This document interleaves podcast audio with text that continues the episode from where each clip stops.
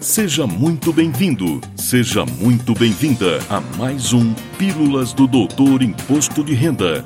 Dicas, orientações, notícias, informações úteis e conhecimento na dose certa. Com vocês, o professor Walter Kopp. Olá, vamos falar de imposto de renda. E no episódio de hoje abordamos um assunto que tem levado muita gente para a malha.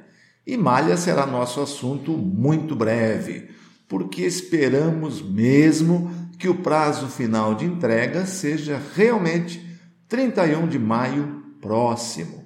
Faremos episódios com dicas e orientações, como sempre, muito úteis para ajudar na solução do problema. Mas hoje falamos de pensão alimentícia. Começo por alertar que nem toda pensão alimentícia, e aí se inclui a prestação de alimentos provisionais em face do direito de família, é dedutível no cálculo mensal e na sua declaração de imposto de renda.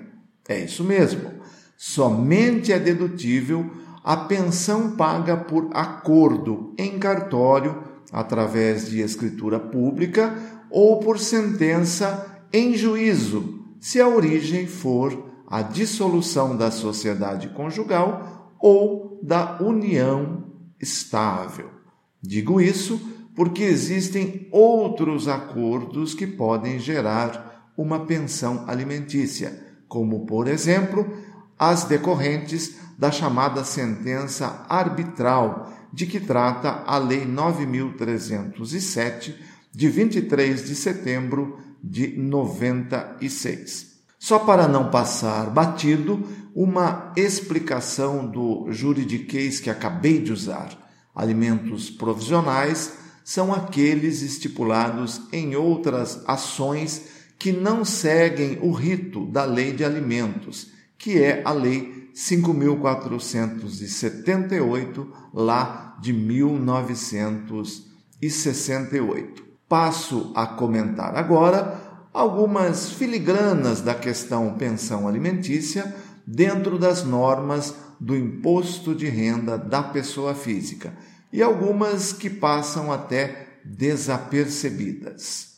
Começo lembrando que não há limite pré-fixado pela legislação do imposto de renda, o limite é aquele constante da escritura pública ou da sentença. Qualquer valor pago além do acordo é considerado liberalidade e não é dedutível. Sempre que o acordo contiver a previsão de pagamento de outras despesas, como por exemplo instrução, despesas médicas, etc., essas verbas seguem suas próprias regras. Assim, as despesas com instrução, em nome do alimentando, são dedutíveis conforme o limite previsto.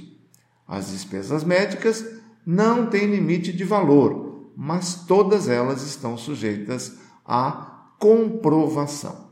A pensão paga é deduzida pela fonte pagadora da base de cálculo usada para a retenção mensal e depois ajustada na declaração.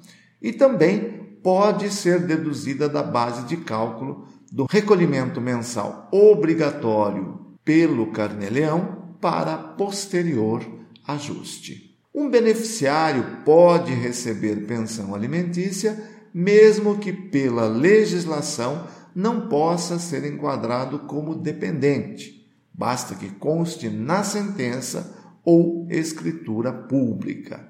Quem paga a pensão alimentícia e faz sua declaração optando pelo desconto simplificado, está obrigado a informar o pagamento, sob pena de multa de 20% sobre o valor não informado. Aliás, essa multa se aplica a qualquer valor pago à pessoa física, mesmo não dedutível e que não seja declarado. Quem paga pensão alimentícia com base em um rendimento de aposentadoria que seja isento, ainda assim pode deduzir esse valor pago dos rendimentos tributáveis em sua declaração de ajuste. Também lembro que, se o pagamento da pensão tem origem em uma sentença estrangeira, para que seja dedutível na sua declaração, será necessário que a mesma seja homologada pelo STJ. E para finalizar os informes sobre o ângulo de quem paga a pensão, lembro que o valor deduzido do 13º salário não deve ser informado na declaração de ajuste como pensão paga, e essa orientação vale para qualquer outra verba sujeita à tributação exclusiva ou definitiva e que de sua base de cálculo já teve a pensão alimentícia paga excluída. Agora, algumas observações para o polo de quem recebe a pensão alimentícia. Ainda que a pensão seja acreditada pelo empregador do responsável pelo pagamento, por uma empresa, portanto, trata-se sempre de um valor recebido de pessoa física. E, se o montante mensal superar em valores de hoje R$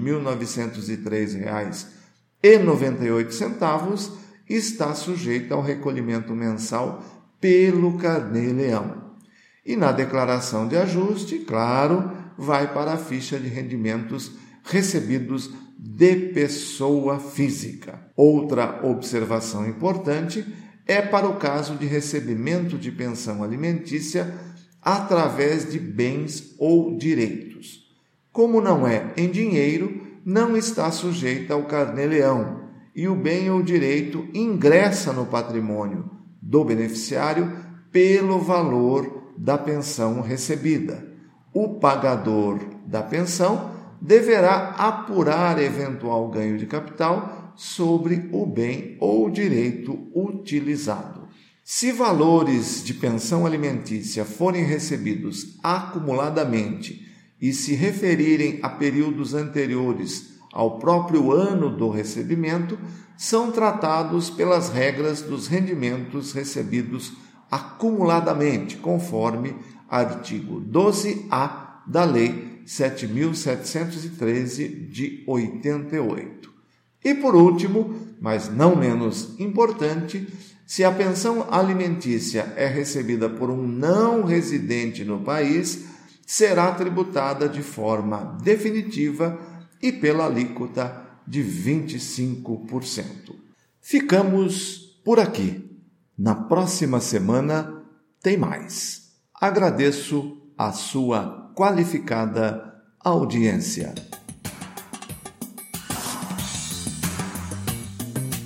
Na próxima semana tem mais Pílulas do Doutor Imposto de Renda. Obrigado por ter ficado conosco. Espalhe a novidade aos amigos. Mande suas sugestões de pauta, seus elogios e suas críticas para pílulas.doutorir.com. Até lá!